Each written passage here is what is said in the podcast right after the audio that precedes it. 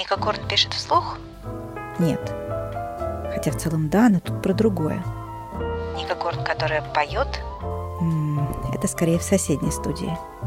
Ника Корн интересуется. Именно. А интересуется Ника здесь тонкостями авторства, секретами издательства, ловкостями блогерства и вкусами читательства. Пусть даже вам и кажется, что такого слова нет. Оно еще как. Есть. Сегодня мы разговариваем с Анастасией. Анастасия у нас автор подкаста «Акулы пера», подкаст о литературе. И э, не просто там какой-то душный подкаст, где нам рассказывают очередную какую-то всем понятную историю, а такой я бы сказала, истории для тех, кто вообще не любит читать и никогда в жизни книжки в глаза не видел. И вот специально для них создан такой формат, где абсолютно в неформальной обстановке с матерком и прекрасным э, жаргоном современным, молодежным тебе все по полочкам раскладывают, и ты выходишь, такой говоришь, да, слушай, ну а круто, давай почитаем. Привет, Настя. Всем привет! Да, я такой немножечко панк в мире литературы и литературных подкастов в целом. Ругаюсь матом, рассказываю про всякие грязные делишки наших с вами любимых писателей, чтобы вам было интереснее читать их произведения, зная, что они обычные люди. Итак, мы начинаем говорить о литературе, и так как мой подкаст э, прежде всего сконцентрирован на а, читательстве, и мне в первую очередь интересно, что же на полках читательских и какой вот ты читатель, как ты себя чувствуешь в литературе? Я очень плохой читатель. А, поясню почему. Я закончила филфак. Я преподаватель русского языка и литературы по образованию, и все пять лет обучения этой замечательной профессии мы, естественно, очень много читали. Очень много всего. Э, и когда ты заканчиваешь, ты понимаешь, что ты больше не можешь читать. Вот серьезно. Настолько передоз, потому что ты это делаешь во время обучения не в удовольствие. Ты просто много читаешь всего. И я какое-то время после этого не могла читать вообще никакую литературу. Я там даже условно бульварный роман не могла открыть, потому что меня тошнило от букв. И тут приходится прям делать над собой какую-то работу, чтобы заново полюбить чтение. К сожалению, не очень много времени для чтения, опять-таки, поэтому я абсолютно не разбираюсь в современной какой-то литературе, до нее не доходит э, время. Но у меня на полке в основном это произведения русских классиков. Это Достоевский, мой обожаемый Мишаня Булгаков, Набоков, Замятин. Я фанат антиутопий. Как-то так. Ну, все как мы любим. Ну, то есть... все, все как мы любим, да. да. Да, просто еще один человек, испорченный филфаком, мне везет вообще на таких. вот. А как же так случилось, что ты вернулась? С какой книги? Почему? Как так вышло? не то чтобы вернулась, просто ты понемножечку начинаешь э, читать заново, начинаешь чем-то увлекаться. И опять-таки, э, такие культовые, крупные произведения, которые действительно бы хотелось бы остановиться и почитать, там того же Достоевского, учась э, в университете, тебе приходится прочитывать, опять-таки, очень быстро, чтобы просто успевать. И ты половину не понимаешь, тебе невкусно. И вот хочется почувствовать этот вкус, поэтому на самом деле первое, наверное, произведение, которое я прочитала после филфака, это был Достоевский «Идиот». Меня из-за этого на работу однажды не взяли. Я только переехала в Питер. Да, переехала в Питер, устраивалась на работу в агентство недвижимости. Я никогда не хотела работать в школе после института. И там меня на собеседовании спросили, а что вы сейчас читаете? Вот это вот какой-то такой любимый вопрос всех. И я тогда как раз-таки читала, начинала читать «Идиота». Я говорю, вот Достоевского читаю. И девочка такая мне говорит, не люблю Достоевского. И не взяла меня на работу. Так я подумала, о, нормально я начала. Отличный старт. Идем дальше. Здорово, наверное, вот после филфака все-таки возвращаться. А после этого сколько уже времени прошло? Ты когда закончила? Я закончила в 2015 году. И вот это был 2016-2017. То есть вот там, ну вот год я вообще ни к чему не прикасалась абсолютно. И что теперь на твоих книжных полках? Ну вот все так же и стоит. Вот Замятина вижу, Достоевского вижу, четыре разных издания «Мастера и Маргариты». Я просто фанатка, я коллекционирую э, «Мастера и Маргариту» из разных э, временных эпох. Вот. Э. Кстати, какой тебе больше нравится? Ой, у меня есть одно коллекционное, оно, кажется, не в этой эм, квартире находится. Я поясню. Я литературное быдло. Я не разбираюсь в издательстве. Я просто смотрю, о, красивая книга, и покупаю. Самая любимая сейчас у меня сделанная в Баку книга в каком-то там 1986, кажется, году, а, привезенная моим папой вот прям вот, вот так вот за двумя куртками, как э, контрабанда. Вот я ее обожаю. Очень-очень она мне отзывается моему сердечку. А что еще по жанрам, а, если не брать классику? Есть ли там что-то современное? Есть ли там, не знаю, фэнтези, детективы, какие-то такие вещи? Я вообще, э, это вот тоже такой момент э, у нас со слушателями моего подкаста, они меня постоянно просят рассказать про кого-то, кто писал фантастику, научную фантастику, фэнтези. Я вообще не могу. Я настолько далека от этой литературы максимально. Поэтому нет, у меня ничего такого нет. Э, современной литературы, к сожалению, такой вот, чтобы прям я купила томик и поставила э, на полку, такого тоже нет. Там есть еще э, такая околорабочая литература. Это биография, опять-таки, это дневники писателей, это то, что я читаю для того, чтобы рассказывать истории. Ну и для себя это какой-то нон-фикшн, какая-то психология. Но ее очень мало, потому что на это времени практически не остается. Ну и открой нам тайну все-таки, соавтор твоего подкаста «Акула пера», как пришла идея, как вы все это замутили, сколько времени вообще заняло э, вот от начала, от идеи до того, как вы выпустили первый э, выпуск? Тут надо рассказывать историю сначала. Э, у меня не было никакой идеи, абсолютно никакой идеи у меня не было. Все началось с того, что мы с моим соавтором э, живем э, в разных местах, мы не вместе, и у него были реальные проблемы со сном, и я просто рассказывала ему на ночь в голосовом сообщении истории э, про писателей. Ну, как-то мы случайно к этому пришли, что я там из желания выпендриться, я ж филфакты заканчивала не просто так.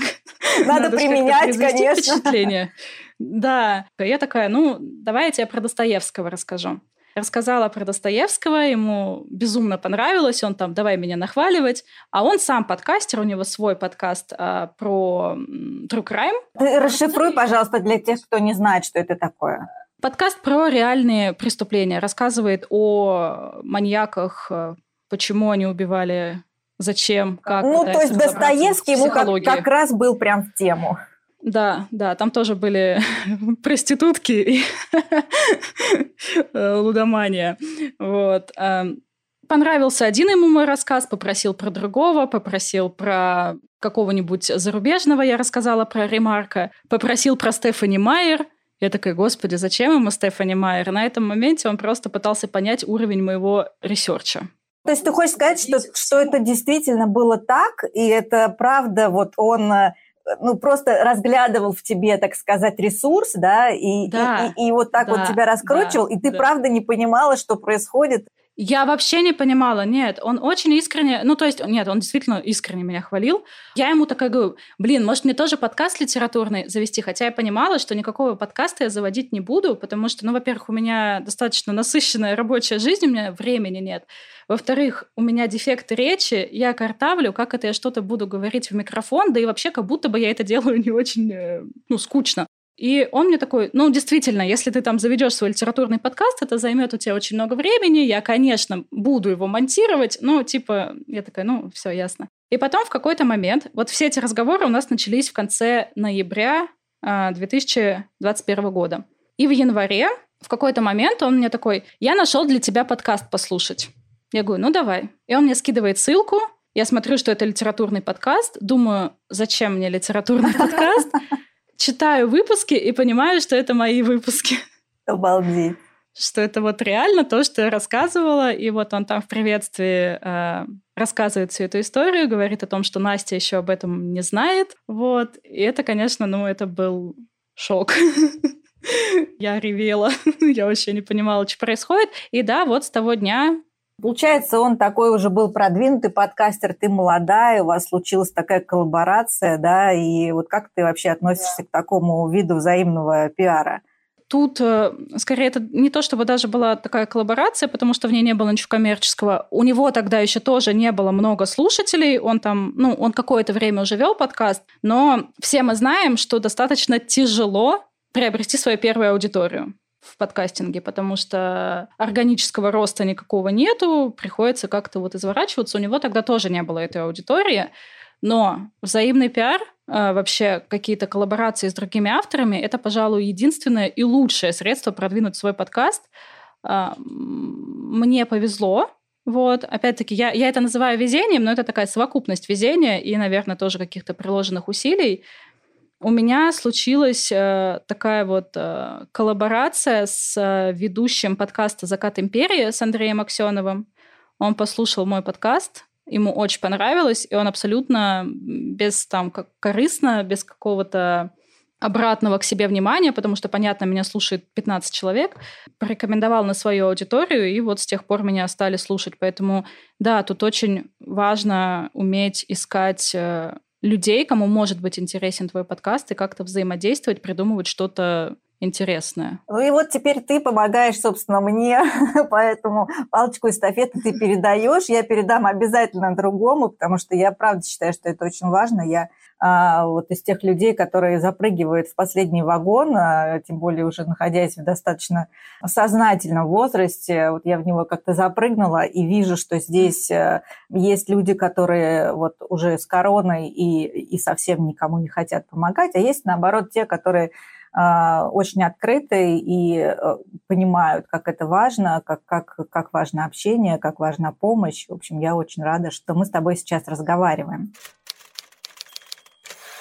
Какие-то советы, а, может быть, начинающим подкастерам, знаешь, какая-то такая мотивация, которая даст им понять, что после там, 15 выпуска с количеством слушателей там, три, у них еще должно быть какое-то чувство внутреннего э, такого движения, не прекращать это все. Дай, пожалуйста, пару слов. Тут изначально мы должны понимать, зачем нам подкаст. То есть какую свою, в первую очередь, потребность мы пытаемся этим закрыть. И рассчитывать только на нее. То есть если мы приходим в любую сферу, в подкастинг в частности, с целью, что сейчас я стану резко очень популярным, меня будут слушать десятки тысяч человек, и я, скорее всего, еще на этом буду зарабатывать, мотивация кончится после пятого выпуска. Потому что этого не произойдет практически 100%, если ты до этого неизвестный человек. Если ты приходишь э, с целью самовыражения, с целью донести что-то до людей, до мира, кому-то что-то, может быть, даже для двух человек рассказать и помочь, и ты это делаешь в первую очередь вот сам в кайф, потому что не можешь не делать, у моего подкаста всего лишь было две цели. Уложить спать одного конкретного человека одного единственного конкретного человека, которого я люблю. Рассказать ему историю, чтобы он уснул. Очень трогательная цель, и вообще ей можно закончить, потому что эта цель, она на всю жизнь. Да.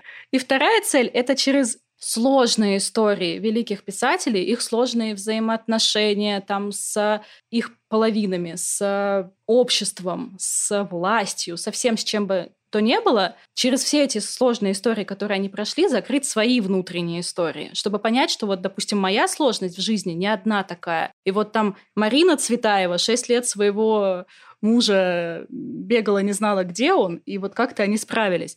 Вот через все эти истории, чтобы мне стало чуть-чуть полегче. Все, две единственных цели моего подкаста. И поэтому вне зависимости от того, сколько меня, 10 человек слушало, 50, тысяча, 10 тысяч, я всего лишь все это время закрываю две своих потребности. Поэтому у меня не пропадает мотивация. Это вот такой вот первый совет, это разобраться, для чего вам подкаст. И если он для вас, то мотивация не кончится. Это могут быть разные. Там, я хочу лучше разбираться в писательстве для себя, вот открыть весь этот рынок, и, ну, может быть, кто-то послушает, им тоже будет полезно. Я хочу лучше разбираться в истории. Я хочу для себя понять, там, если это True Crime подкаст, почему люди такие жестокие совершают такие вещи. Может быть, кому-то это тоже поможет. Вот такой вот первый совет. А дальше, наверное, более практичные такие вещи. Это обязательно продумать все на старте, но не слишком сильно. То есть можно очень долго рассуждать, каким ты хочешь завести свой подкаст, как ты его будешь делать, и поэтому никогда не сделать. Нужно начать и уже по ходу записать первые два пилотных выпуска, дать послушать его своим друзьям, чтобы они тебе сказали, ну, какое-то это говно, давай-ка переделаем. Такое бывает, и это абсолютно нормально. Для этого мы это и делаем продумать его концепцию хорошо, чтобы мы могли в 10 слов уместить э, рассказ о подкасте, чтобы всем было понятно, о чем он, э, показать его миру и просто начать делать потихонечку. Еще один совет – хорошо подходить к ресерчу, чтобы проверять информацию, чтобы не говорить э, непроверенную информацию, не соответствующую действительности, чтобы тебя можно было потом за это подтянуть. Ну, не к ресерчу, что... наверное, а, а к отбору материала, да, чтобы он был каким-то валидным. Ну, даже на самом деле отбор материала, опять-таки, если, если мы говорим про мой подкаст, я пишу об, об авторах, которые мне нравятся о которых я хочу рассказать, они могут быть вообще никому нафиг не интересные, но я должна очень внимательно подойти к тому, что я о них говорю. То есть я не могу сказать э, то, чего не было. И если есть какой-то спорный факт, мне надо его перепроверить в трех источниках и желательно найти в дневнике автора, что действительно так было, а не то, что там какой-то биограф третий придумал этот факт. И если он там не подтвержден, то так и сказать, что не подтвержден. Есть очень много плохого ресерча в подкастах. И это то, почему там половина подкастов опять-таки не заходят. Потому что если у нас узконаправленный подкаст там про историю или про литературу, Кроме всего прочего, нас слушают еще и такие снобичные академические человечки, которые послушают и скажут, вот, вообще-то она была не права. И это, ну, не очень. Поэтому к ресерчу надо подходить внимательно, если это нарративный подкаст. А если это не нарративный подкаст, а вот как у тебя, например, э, диалог, то тут надо хорошо подходить к выбору гостя, вот, чтобы тоже понимать, что за человек перед тобой. Короче, надо просто делать. Просто брать и делать. Пробовать, ошибаться, знать, что у тебя может не получиться, и знать, что нормально попробовать еще раз, если вдруг так выходит. Люди всегда любят какие-то цифры, отрезки и, и обозримые какие-то категории. Вот от и до момента, когда ты начала и поняла, что это уже летит, ну, то есть не взлетает, да, как бы пыхтя, а уже летит. Вот сколько времени прошло? Моя история нетипичная. Я сейчас просто на нескольких примерах приведу. Ну вот в январе мы начали, и месяц меня слушало 50 человек. 50 человек, выпуск выходит каждую неделю, месяц, 4 выпуска, 50 человек, аудитория там по одному растет, абсолютно нормально. Я не понимаю, много это или мало, потому что никогда с этим не сталкиваюсь. И, ну, думаю, блин, 50 человек – это два класса я рассказываю про литературу. Классно, работает. И потом просто все начало расти уже в такой вот геометрической прогрессии, когда ты просыпаешься в один момент и понимаешь, что оба, тебя там послушало 200 человек, 500 человек, 1000 человек. Первая тысяча человек вот произошла через э, полтора месяца. А потом в какой-то момент перестала расти. И это тоже нормально. Ты там с 50 прослушиваний вырос до тысячи, и еще полгода тебя тысяча и слушает. Больше тебя никто не слушает. Но вот за полтора года сколько моему подкасту, просто если говорить о сухих цифрах, я не стесняюсь. Полтора года назад меня на старте слушало 50 человек, сейчас э, прослушиваний на выпуск у меня там ну, около 12 тысяч, вот так вот. Я видела у тебя в диаграмме всякие намеки на то, что ты э, как-то можешь помочь с запуском подкастов, может быть, занимаешься продюсированием или уже готовишь курсы. Э, поподробнее можешь рассказать? Да, начну с продюсирования. Это сейчас моя основная профессия, э, как я это называю, работа для взрослых. Вот это вот все, куда я хожу, в офис, пятидневочку. И для коммерческого продукта делаю подкаст. Потому что подкаст это сейчас такое модное тоже направление, когда все сферы бизнеса думают, что им тоже надо. Поэтому я пришла устраиваться на одну позицию в компанию, а получилось так, что стала продюсировать у них подкаст. Вот, так что это моя основная работа. Прямо у меня в трудовой книжечке написано продюсер э, подкаста. Вот.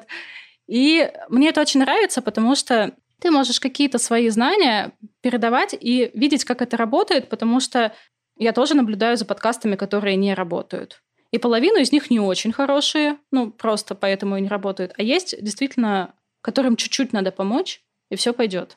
Вот, потому что у них там интересная тема, интересная подача, ну, чего-то не хватает, и я вот могу посоветовать то, чего не хватает. Курс, обожаю курсы подкастов, я сама на них ходила.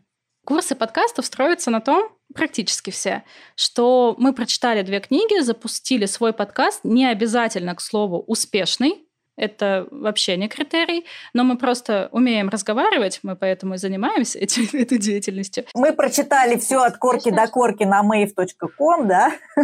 Кстати, я в своей работе, если, допустим, мы говорим о том, что вот надо зарегистрироваться на Mave, на хостинге, сделать дистрибьюцию на все площадки, я даже не рассказываю про это. Я говорю, про это отлично рассказал Mave, лучше, чем они, никто не расскажет. У них замечательный просто вот такой вот э, лонгрид на эту тему. Короче, курсы я считаю нерабочими, немножечко даже забавными, и поэтому курса у меня не будет. Но я действительно могу помочь, и поэтому я веду консультации частные, один на один с человеком, когда он приходит, рассказывает, что он хочет, как он это хочет, и мы вместе ищем способы это реализовать. Потому что подкаст — это очень эм, интимный процесс.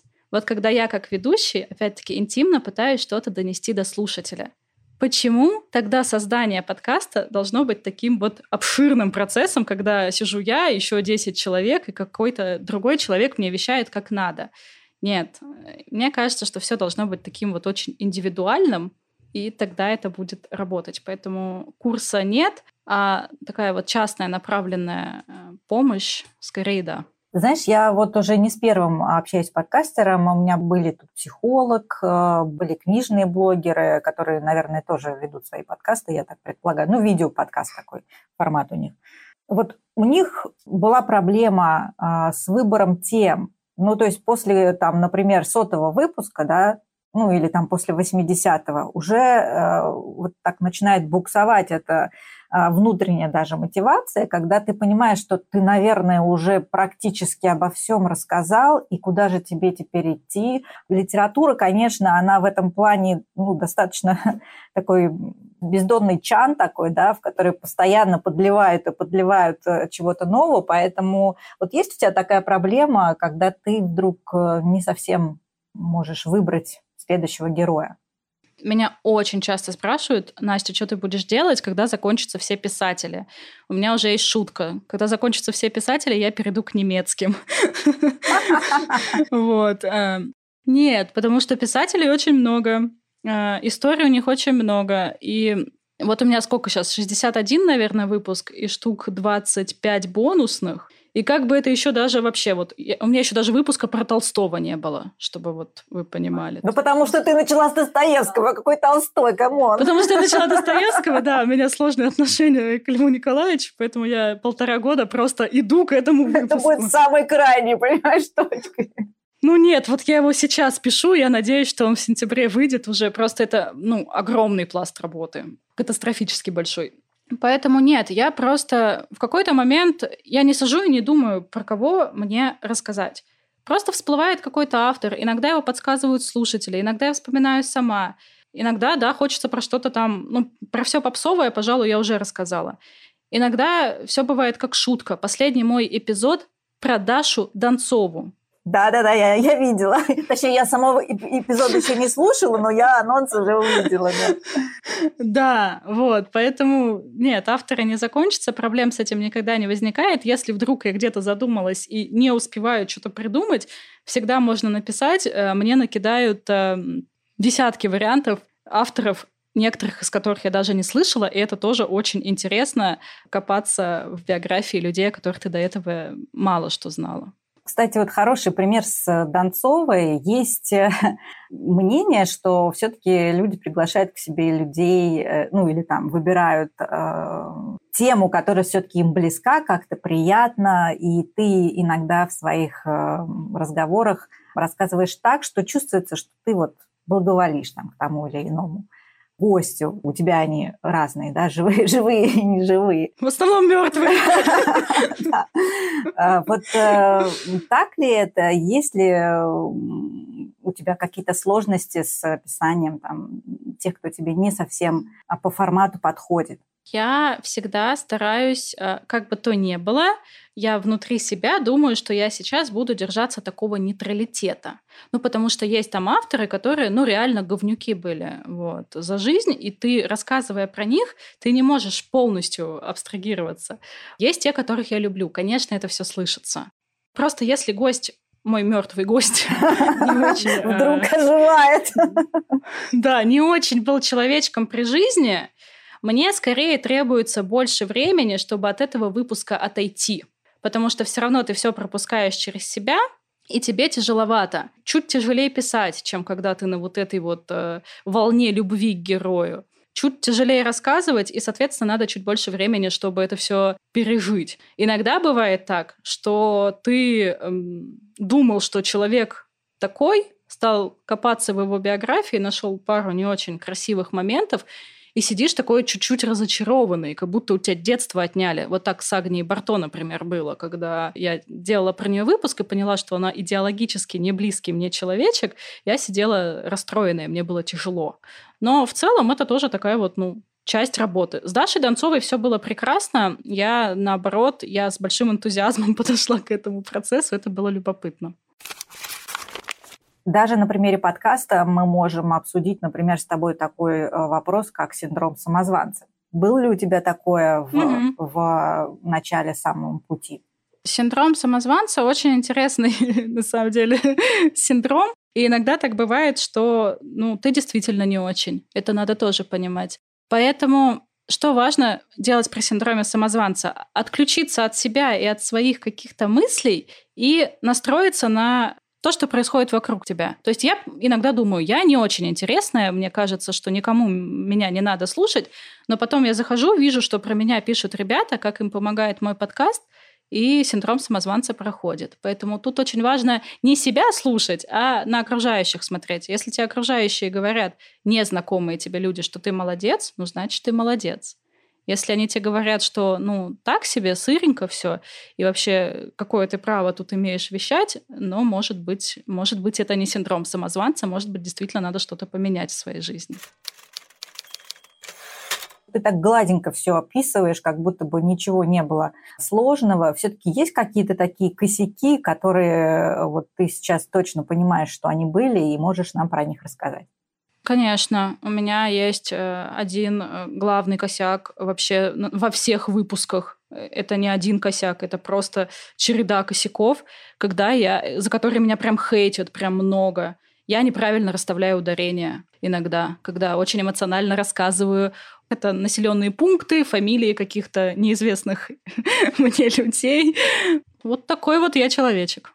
Бывают скучные выпуски, бывают объективно скучные выпуски. Не может быть каждый выпуск одинаково хорошим. Это может быть по многим причинам. Это может быть биография человека не такая яркая. Не каждый прожил свою жизнь, как э, Достоевский или Пушкин. Ну, вообще не каждый. Кто-то один раз э, женился, родил ребенка, написал три книги, все у него хорошо. Ну, не знаю, может, с властями там один раз поругался, все, жизнь закончилась, Н- ничего такого не было.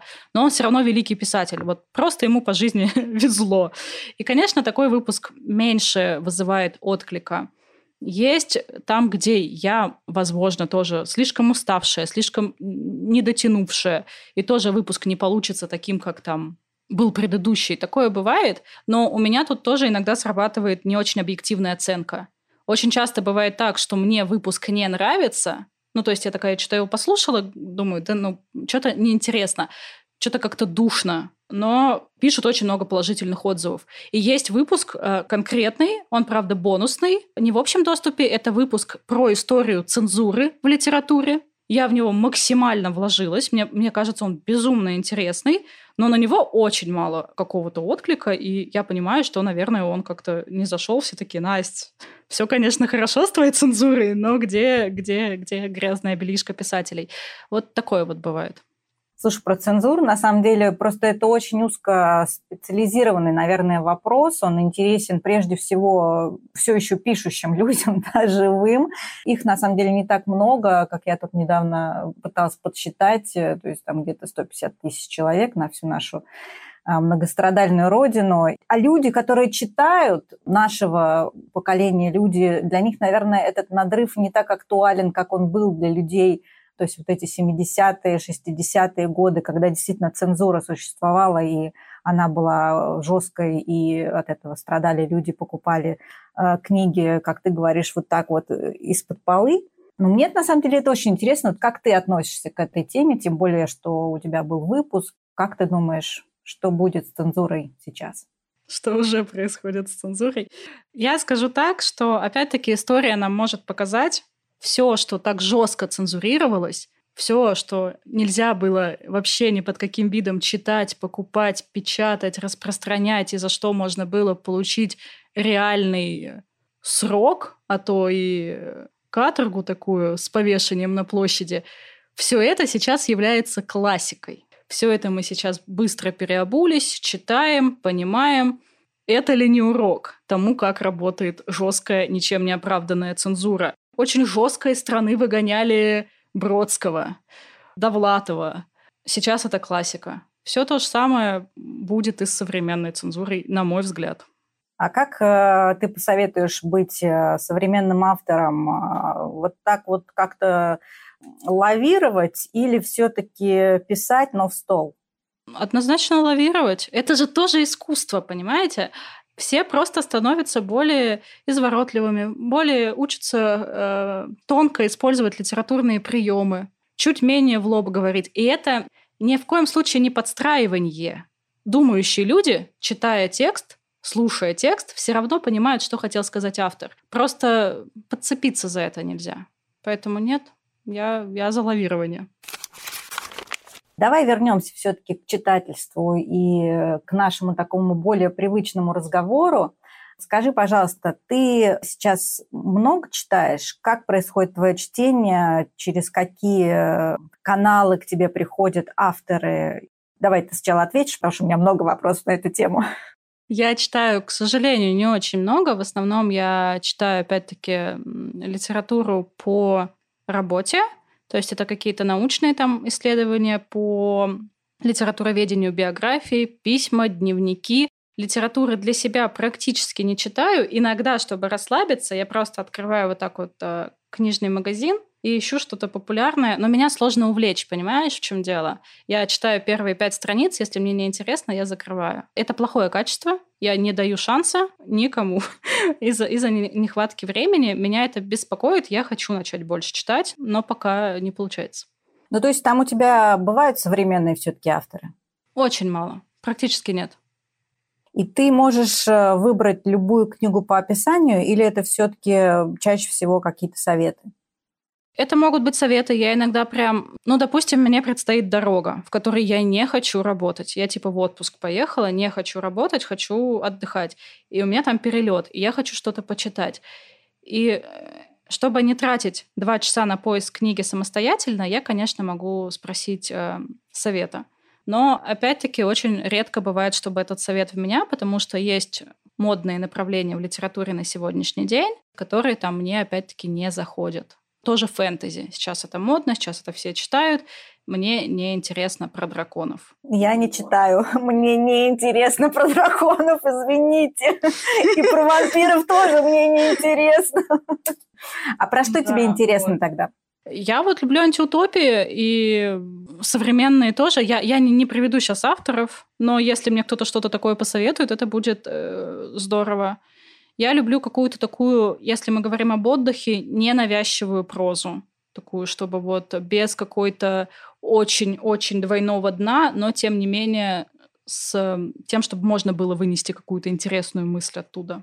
Мне интересно читать про судьбы людей. Давай я тебе поназываю авторов, чтобы нам все-таки понять, где мы находимся с тобой э, давай, в твоей системе. Давай, э, давай. давай, например, Поляков, Юрий Поляков. Сейчас, короче, будет это.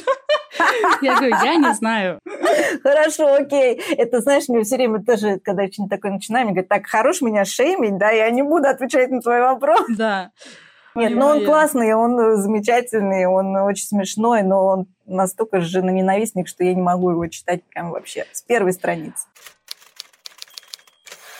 К черту имена, давай тогда по обложкам. Действительно ли так важны эти обложки, потому что авторы, к коим я себя отношу, очень бьются за эти обложки, им каждые полгода хочется их переделать, и они думают, что это ужасно, и кучу вот э, своей энергии на это все тратят. А так ли это важно вообще? Зачем? Я как раз-таки классический пример, почему обложка это важна. Потому что есть люди думающие, читающие, увлекающиеся и которые постоянно в теме. И да, автор их э, привлечет опять-таки своим именем, своей там аннотации про этого автора знают, его читают и знают, что он пишет. А есть вот э, быдло, типа меня, но тем не менее, допустим, тянутся к этому. Вот им интересно. И приходя в книжный магазин, я не смогу прочитать все аннотации этого мира. И первое, на что я буду обращать внимание, это на обложку. Цепанет она меня, возьму я эту книгу из десятка других книг или нет? Прочитаю ли я то, что там написано сзади этой книги или нет? Поэтому вот на такую аудиторию, как я, конечно, важна обложка. И это во всем, не только в книгах. И какая же должна быть обложка, твоя идеальная? Какая тебя зацепит? Она должна быть стильная. Никаких ярких вот этих вот цветов, опять-таки, в стиле Даши Донцовой, чтобы специально привлечь мое внимание, вот как маленького ребенка яркими цветами. Там должно быть что-то такое, что зацепит мой взгляд, и мне захочется разобраться. То есть это может быть абсолютный минимализм с какой-то одной яркой деталью, по которой я даже не переворачивая книгу, чтобы почитать аннотацию, уже буду немножечко понимать, о чем там речь. Но очень так вот э, нежно. Монохром, полноцвет. Может быть полноцвет, но такой вот очень, очень сдержанный, в трех-четырех эм, оттенках, которые комплементарны друг другу. Когда ты читаешь, что для тебя важно? Как это написано или все-таки про что это написано? Я очень люблю язык, поэтому для меня очень важно, как это написано. Есть один прям тоже конкретно яркий пример, которым я могу это проиллюстрировать. Набоков, Мое любимое произведение Набокова «Защита Лужина». Мне вообще не интересна тема. Вообще. Абсолютно. Вся эта шахматная история и, и, и все это вот э, внутренние конфликты главного героя. Но то, как он это написал, у меня мурашки, вот я просто, у меня мурашки бегут, потому что язык Набокова – это для меня вот какой-то взрыв э, в голове. Потрясающе. И тут тема вот реально отходит на второй план. Как ты читаешь, в каком состоянии? Утром, вечером, э, в метро, я не знаю, если... Тут надо разделить, да, на две части. То, как я читаю, то, как я хотела бы читать. Потому что читаю очень э, хаотично, потому что нужно успеть все прочитать. Э, у тебя нету на этого какого-то специального выделенного времени. Ты читаешь, потому что надо. И так читать не хочется. Хочется читать расслабленно, Вечер клево, бумажная книга потрясающе хорошо, лучше, чем электронная, потому что ты листаешь странички, это тоже какой-то элемент медитации. То есть если говорить о том, как я хотела бы читать, я хотела бы читать э, вдумчиво, комфортно, развалившись на шезлонге у себя на даче, которой у меня нет. Вот, в общем, в максимально комфортных для меня условиях, чтобы я проживала то, что я читаю в полной мере, прям чувствовала. Это невозможно почувствовать э, в метро, по дороге на работу, пока чистишь зубы, пока ты завтракаешь. Ты постоянно где-то все равно везде. Мне хотелось бы читать вот прям вот уходя в эскапизм, полностью э, погружаясь в книгу. А как ты относишься к аудиоформату? Не воспринимаю. А, не потому, что это как-то сложно для восприятия. Это тоже такой личный момент. Мне почти никогда не нравятся голоса дикторов, и это очень отвлекает. Мне не нравится темп, он не соответствует моему внутреннему темпу. Мне не нравится тембр голоса, и поэтому нет. А ты пробовала когда-нибудь авторское прочтение? Э, кстати, нет. А вот я тебе очень советую, потому что автор единственный знает, как это нужно прочесть. Особенно, как надо. Да, особенно если автор ну, обладает какой-то там маломальски актерской искринкой, да, и он действительно понимает. Некоторые, конечно, авторы, ну, то есть никогда не будут ничего читать, но есть такие, которым дано. И вот это, правда, очень классно. Посоветуй кого-нибудь. Я прям сейчас себе запишу, да Из почитаю. последних Послушаю. я тебе советую, ну то, что из последних, из последних, кто был в моем подкасте, Марина Степанова «Женщина Лазаря». Звучит любопытно. Очень. Это про жизнь. Там нет никакой фантастики, там нет ничего вообще. Про жизнь, начиная с 1900 года и до наших дней. Очень любопытно. Эта тема мне нравится. Я читала ну, бумагу, да, сначала, причем это было 2012 год, и вот тут вот вдруг я увидела, что это есть в авторском прочтении, и это просто такой был бальзам на душу. Я, я за два дня это впитала в себя, и вот до сих пор нахожусь под впечатлением, и жду, когда Марина озвучит свою следующую книгу. Мы с ней уже договорились, что она попробует это сделать. Как ты относишься в текстах к иронии и к юмору? Нужен ли юмор э, большой литературе? Как вообще без этого-то, господи? Ну, то есть мне кажется, что юмор и ирония нужны вообще везде. Есть даже, казалось бы, неуместные жанры, но через э, юмор и иронию даже сложные моменты нам легче переживать, легче э, как-то внутри себя это укладывать. Поэтому мне кажется, что, конечно, конечно, куда, куда без иронии. А есть ли у тебя какие-нибудь любимые авторы, которые все-таки были таком на, на серьезных щах, и они, тем не менее, тебе тоже нравятся? Солженицын. Вот, кстати, у меня даже выпуска про Солженицына еще не было. Вот. И я его, кстати, тоже начинаю писать, просто это для меня опять-таки тяжело, его судьба, поэтому я такое откладываю на потом. Не могу сказать, что я фанатка Сани Солженицына. Ну, может быть, Шолохов. Хотя вот тоже есть же такие более тонкие моменты иронии. Поэтому не знаю, не знаю, не знаю, не могу вспомнить на серьезных щах никого. Так, чтобы ну, то есть вот, все-таки вот, лучше вот, с иронией. Конечно, конечно. То есть, э, ну, не знаю, там, если говорить об иронии и любимых э, писателях, то это вот опять-таки Булгаков, потрясающий юмор, язык там, где он уместен, там, где он не уместен. Мне всегда очень любопытно. Ну, разумеется, Чехов.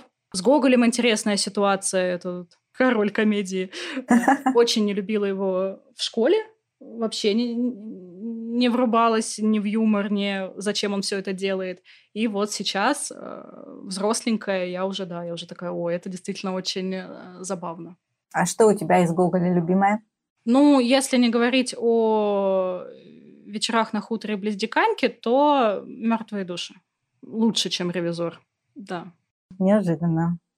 Есть такой автор, э, точнее их два, точнее их три, которыми люди либо восхищаются, либо совсем никак, ну, знают, но не понимают. Вот к ним относится э, Марселишка наш, Пруст. Есть у тебя выпуск про mm-hmm. Пруста, и как ты к нему относишься? Нет, нет, у меня выпуска про него нету, вот, но он отложенный, я отношусь к нему Лежит в отложенных. Это гениально. Да, Пруст да, да, да. Ну, в общем, Пруст есть, но не вызывает э, пиетета никакого, да? Ну да, да, да. Нет очень противоположного мнения. Есть такое вот любопытство. Вот я это так называю. Очень тактично. Так же, как Джойс? Плюс-минус. А Маркес? Ну, Маркеса я люблю. Про Маркеса выпуск есть, кстати. Ты, то есть, смогла, да, вот через это все продраться? Вот это как раз-таки сфера моих интересов, да. А чем тебе нравится Маркес? Расскажи мне. Я не могу, потому что, может быть, ты меня заинтересуешь. Опять-таки, достаточно любопытный контекст жизни а, его. О том, как он вообще, в принципе, относился к писательству. Язык тоже, мне кажется, достаточно любопытным и интересным. Тема, которую он выбирает, какой-то вот этот вот, опять-таки, его внутренний конфликт с тем, что он пишет. Ну, мне вот это любопытно. А есть ли у тебя какие-то литературные привычки, которые тебе мешают, но ты их точно не бросишь? Я покупаю книги, которые никогда не читаю потом. Да, бывает у меня такое тоже. Лежат красивые. Некоторые я, да, даже... Я прям люблю купить книгу и поставить ее. А можешь перечислить, какие там они нечитанные? Ой, сейчас просто мне бы вот так вот бы попалось бы, наверное, на глаза, я бы сказала, но мою эту привычку чуть-чуть, чуть-чуть остужает то, что я переезжаю достаточно часто и тяжело с собой э, возить книжный шкаф, вот. Это, опять-таки, какая-то нон-фикшн литература, какая-то психология, которая мне кажется, что я почитаю, но потом забываю про это читать. Вот. Либо какие-то книги по саморазвитию, которые думаю, блин, вот это прикольно, и не читаю. Из последнего не такого. У меня лежит очень красивая книга «Петербург» э, Достоевского по достоевским местам. Э, контекст истории и жизни Федора Михайловича там лежит года три нечитанная. Даже когда к выпуску готовилась, не срослось пока. Красиво Слушай, мне кажется, это, это прям очень интересная книжка, и к ней обязательно надо вернуться. Точно, не, это не, не относится к саморазвитию, это просто реально интерес. Ну да, да, это просто интересно, да. Мы с тобой практически по всем прошлись нашим вопросам. Я не знаю, делать мне блиц или нет, не хочется мне тебя опять как-то... Давай попробуем, вдруг я не тупая. Да точно не тупая, слушай, ни у кого нету вообще права и... Я, я, я тут честная, я никогда нигде никому не говорю, что я очень Иногда просто складывается впечатление обо мне ложное. Я нет, я такая, я вот, э, как я сказала в самом начале, панк от мира литературы. Давай попробуем. Если я скажу, что я не знаю ни одного из трех твоих авторов, я такая, а, ну ладно. Давай попробуем. А, значит, э, мальчики у нас. Зюскинд, ну, парфюмер, да? А, да, я поняла. Да, в мальчиках у нас Ильфа Петров. И, допустим, Джером Каджером. Очень сейчас будет предсказуемо, что это будет Ильфа Петров, а, потому что, во-первых, я тут и за юмор уже очень много сказала. А, во-вторых, это же кореша Мишеньки Булгакова, которого я обожаю. Есть даже мнение, что Булгаков написал за них «12 стульев». Ильфа Петров. Классные ребята. Вообще молодцы. Я бы тоже, наверное, из этого списочка выбрала именно их. А, и девчонки. Девчонки у нас такие, значит, э, у нас Татьяна Толстая, у нас э, Дон Тарт и, допустим, Ахматова. Я выберу, наверное, Ахматову. С Ахматовой тоже очень интересно, как поменялось мнение с возрастом. Когда мы учимся в школе, мы всегда как-то очень противопоставляем Цветаеву и Ахматову, и надо кого-то выбрать, какому-то лагерю примкнуть. Такое, не знаю, может, так, только у нас было. Есть, есть Мне всегда такое, в, да. Да, в юношестве э, всегда мне очень нравилась э, Цветаева со всеми ее вот этими э, страданиями малолетскими. Но вот сейчас, по прошествию времени, э, поэзия Ахматовой, мне кажется, глубже, чем Цветаевой. Но выберу я Толстую, потому что уже который момент мне жизнь намекает, что мне надо углубиться в ее творчество. За последние две недели то, что мне надо это почитать, я слышу уже третий раз, поэтому надо, надо, надо окунуться в ее произведение. Здорово. Я рада всегда, когда разговор выводит именно туда, куда человеку нужно. Это значит, что все это не зря. Ну и наш заключительный прекрасный шуточный вопрос. Три желания к Илону, нашему любимому Маску. Если представить, что наш замечательный, любимый Илон Маск э, великий Гудвин, то я бы попросила бы у него для всех нас э, такого же бесстрашия, как у него, потому что, ну, вытворять столько разной, интересной, как тут не ругаться матом, столько разных интересных вещей, надо иметь какое-то определенное бесстрашие, которое в конечном итоге может тебя привести к чему-то прекрасному. Сердце, чтобы направлять все свои ресурсы, которыми ты обладаешь, в максимально полезное и нужное русло. И я считаю, что космос — это на самом деле одно из таких мест, куда можно направлять свою энергию, но, возможно, и, опять-таки, с большей эмпатией относиться к людям, которые окружают нас и мозгов, чтобы как-то все это совмещать. Всем нам, не только мне, всему миру от Илона Маска. Мозгов. А, емкое желание, я к нему присоединяюсь, пусть все сбудется, и э, всем начинающим подкастерам, конечно же, пишите мне, я познакомлю вас с Настей или идите к ней напрямую в ее подкаст «Акулы пера». На этом мы прощаемся с Санкт-Петербургом. А, было очень приятно, очень расслабленно. Спасибо тебе, Настя. Взаимно. Пока-пока. Пока. Ника Горн интересуется, а потому не прощается и уже ждет новой встречи с отменными книгоманами всех мастей. Услышимся через неделю.